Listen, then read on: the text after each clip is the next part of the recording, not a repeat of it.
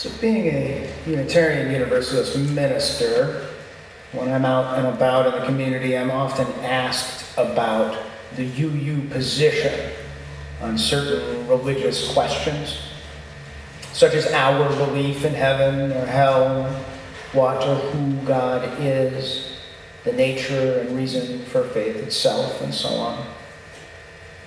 Now, these questions, as you know, are much more difficult to answer than they might sound, simply because there isn't one Unitarian Universalist position on anything. We believe in a number of different understandings of the divine, from the atheist humanists and Buddhists among us who believe in no God, to the pagans and Hindus who believe in many and everything in between. We have traditionally rejected hell as a concept of the afterlife, but affirm its presence in our world in the form of war, injustice, suffering. We are even mixed about the importance of faith itself. Some call for us to use only the test of reason and experience and discount the unknown. Some of us embrace the unknowable. So, too, is the question about the soul. Do we have a soul? Does every living being have a soul? Or is it simply a metaphor, a model for who we are? But amazingly, throughout our history, and indeed, especially in the last couple hundred years, Unitarians and Universalists have been much more willing to consider and debate the nature of the soul than many of these other common questions about faith, such as God, the afterlife, and so on.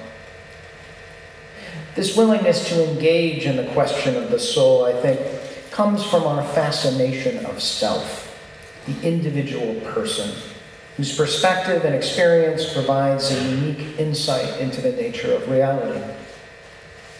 Enlightenment philosophers and many transcendentalist Unitarians consider the self the ultimate authority on truth.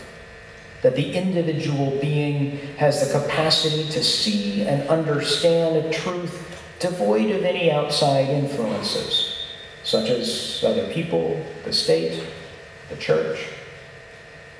Now, Immanuel Kant, famed 18th century moral philosopher and social scientist, who would heavily influence our faith traditions in the following century, went as far as to split the human experience, and thus the self, into two parts the world, which we experience and discern, and the soul, which contains all the unknowable mechanics of metaphysics. Kant rejects earlier claims by the likes of folks like Rene Descartes in saying that simply thinking alone is not sufficient to identify the existence of the soul, or really even of the self, as the subjects, those who are thinking, are logically unable to observe themselves as objects, the bearers of thought.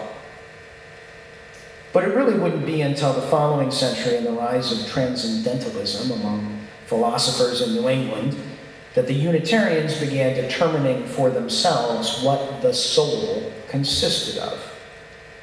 Now, most influential of these was, of course, Ralph Waldo Emerson, Unitarian minister, philosopher, and historic man of letters. Emerson concerned himself with a number of spiritual questions throughout his long lifetime, but his work on the human soul was some of the most important. In a watershed essay from the 1840s entitled The Oversoul, Emerson lays out his concept of the soul and its impact on the self. Now, I have taken the liberty to update the gendered language uh, Ralph Waldo Emerson uses, uh, but not the meaning of this quote. So he writes in part All goes to show that the soul in a person is not an organ but animates and exercises all the organs, is not a function like the power of memory, of calculation, of comparison, but uses these as hands and feet, is not a faculty, but a light, is not the intellect or the will, but the master of the intellect and the will. It is the background of our being, in which they lie an immensity not possessed that cannot be possessed. From within or from behind, a light shines through us upon things and makes us aware that we are nothing, but the light is all. Revelation is the disclosure of the soul. He continues So I come to live in thoughts and act with energies, thus revering the soul and learning, as the ancients said, that its beauty is immense.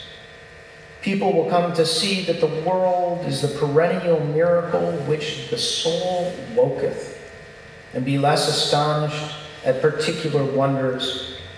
They will learn that there is no profane history, that all history is sacred that the universe is represented in an atom, in a moment of time. They will weave no longer a spotted life of shreds and patches, but live with a divine unity. They will calmly front the morrow in the negligency of that trust which carries God within it, and so hath already the whole future in the bottom of the heart. We have our whole future in the bottom of our heart.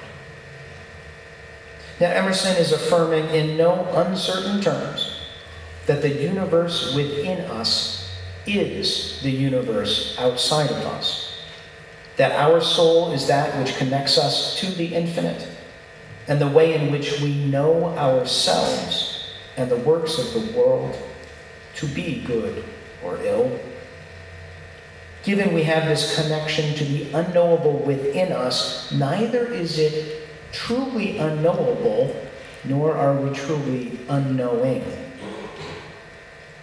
Now, unlike Kant, Emerson affirms the truth of the self through the experience of the soul, and vice versa, and thus encourages us all to privilege our individual voice rather than the teachings of a particular church or institution and to actively change religious practice and tradition to better fit our immediate needs and most recent learnings.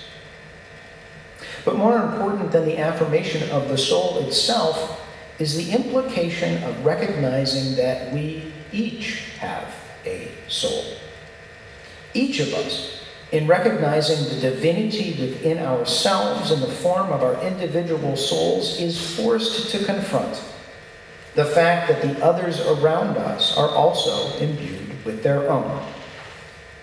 As like with God, there is no soul more divine than any other, and thus we are called to not only recognize our own importance, but the importance of all individual human beings. Now, you might say that's all well and good, but how does it affect the way we contemporary Unitarian Universalists understand the soul and even the self itself? Well, the concept of recognizing divinity in oneself and in others is upheld in our very first Unitarian Universalist principle. The one that talks about the respect for the inherent worth and dignity of every person. And remember, sometimes the word dignity in our language, in our UU speak, is really a secular translation of the word divinity. So sometimes it's nice to think about that first, that first principle as the inherent worth and divinity of every person. Emerson claims there is God inside each of us, and therefore we need treat ourselves and each other with the appropriate amount of reverence and respect. And even more than in individual relationships with one another, our churches and governments and institutions are charged with this understanding as well. It is one thing for an institution to rule over a bunch of lowly beings, quite another if those people are living manifestations of the divine. Therefore, according to Emerson, all organizations, be them religious, secular, or governmental, must be joined willingly by their members and subject only to the best interest of their members and their members' will. A government which does not recognize the authority of its citizens is not a valid government, just as a religion which does not lift up the divinity of individuals, it is not a true church. It is up to us, the individuals, to build and maintain our relationships with one another and the institutions which we make up. Now, it's hard for me to think about this responsibility of institutions, particularly the church, when it comes to accepting all people and affirming all forms of love. Far too long, the Western religious traditions have denied and demonized things like homosexuality, bisexuality, multiple gender identities, and essentially every person and relationship that doesn't conform to the limited brand of sexual union promoted by the church. Though there are, of course, many examples, the religious war on the LGBTQ community is in direct conflict with Emerson's assertion of the divinity within each of us, and that no individual soul is more or less divine than any other. In my life, this has never been so apparent or immediate as when I've been lucky enough to provide blessings at Pride Fest. So, yesterday, I had the honor of joining the interfaith clergy from all around the area in providing impromptu blessings on demand at Pride Fest Milwaukee. Speaking with and offering blessings to dozens of folks throughout my four hour shift, two things struck me about the experience. The first was how hurt many people have been by their faith.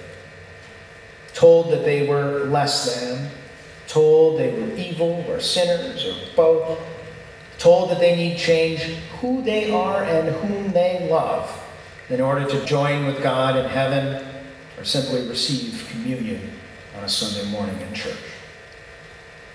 Folks yesterday responded, as you might imagine, to being told that they are loved, that they are sacred, that their love itself is divine. Tears, hugs, laughter, all in some way relieved and affirmed, some for the first time, for the first time in a long time, by a religious leader.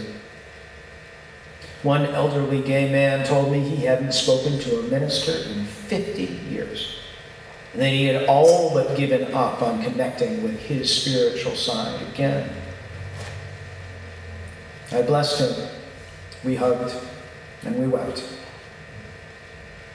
But perhaps the more striking thing about interacting with so many folks at Pride was how truly beautiful everyone was. The freedom afforded the attendees to dress, look, and be who they really are was a reminder of what it looks like when people are not afraid to bare their souls. You see, what I take from the intellectual and spiritual discourse on the soul is that more than anything, and just like all claims of religion, the soul is a metaphor. It is symbolism, modeling, an artistic interpretation of a reality that cannot completely be understood. The soul, for lack of a better term, is who we are as our best selves. In those moments when we are most honest, most affirming, most supportive, most loving. It is a symbol of who we imagine ourselves to be or wish ourselves to be. The parts of ourselves, our experiences, talents, and trials that we are most proud of or would most like others to recognize in us. And yesterday in Milwaukee, and I'm sure this afternoon in Milwaukee as well, the soul was on full display in rainbow colored, glittery makeup, mesh halter tops, and t shirts proclaiming, Love is love is love is love is love. And you know what? It was beautiful. And what is so clear, after looking at all the ways the soul can be interpreted, is that whatever it is, it is a part of us and we are a part of it. If only that aspirational vision we hold for ourselves, perhaps the representation of the divine within each of us, the hopes and dreams of our innermost selves, these are indeed the makings of the soul. And because we are so indelibly tied to our souls, their reality and our own is one reality. We are the shining beacon of love we imagine ourselves to be in our best moments. We are the super strong beings we sometimes wish we were in our most tedious trials. We are the brilliant, multifaceted, colored gemstones of our dreams. So let us never forget that the beauty we hope to attain, we already have deep within ourselves, deep within our soul. Go forth and share your soulful beauty with the world. May it be so. Blessed be, and amen.